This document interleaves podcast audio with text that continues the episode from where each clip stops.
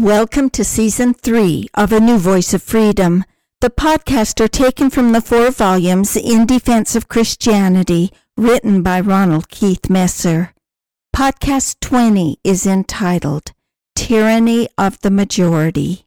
Democracy is a delicate balance because the voice of one must be heard regardless of the popular opinions. Socrates was executed because he was accused of corrupting the youth by teaching them to think independently. The majority, of course, are a powerful force in a democracy because each vote counts. But to assume that the majority is right is to assume that the political party in power is right. John Stuart Mill on liberty warns against the tyranny of the majority. The will of the people, moreover, practically means the will of the most numerous or the most active part of the people. The majority, or those who succeed in making themselves accepted as the majority. The people, consequently, may desire to oppress a part of their number, and precautions are as much needed against this as against any other abuse of power. The limitation, therefore, of the power of government over individuals loses none of its importance when the holders of power are regularly accountable to the community that is, to the strongest party therein.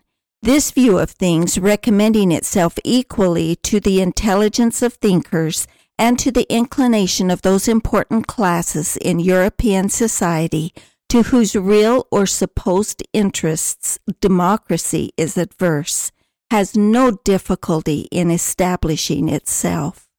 And in political speculations, the tyranny of the majority is now generally included among the evils against which society requires to be on its guard. Our founding fathers addressed this problem with a strong constitution and balance of power. A balance of power must be preserved. One of the grave dangers we face in America today is the desire of the liberals to alter the Constitution to echo their own ideology and to remove the balance of power. Never in the history of our nation has the balance of power been so threatened.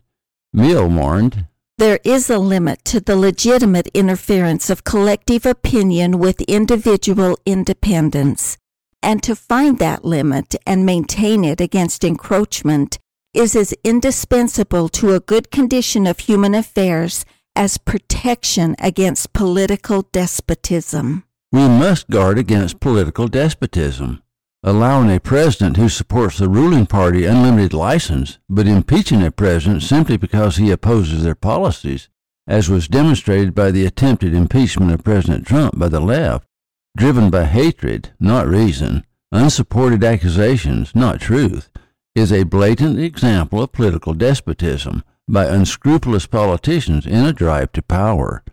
The same dishonesty was shown in the reprehensible mistreatment of Judge Kavanaugh as he was pilloried by the left because they did not want another conservative and anti abortionist on the Supreme Court. He was subjected to a witch trial, not a hearing. All parties in a democratic republic have the right of freedom of speech. All voices must be heard. We must strictly adhere to the Declaration in our Declaration of Independence. We hold these truths to be self evident that all men are created equal that they are endowed by their Creator with certain unalienable rights, that among these are life, liberty, and the pursuit of happiness. Thank you for listening. Watch for our next podcast. In Defense of Christianity is available at ronaldmesser.com.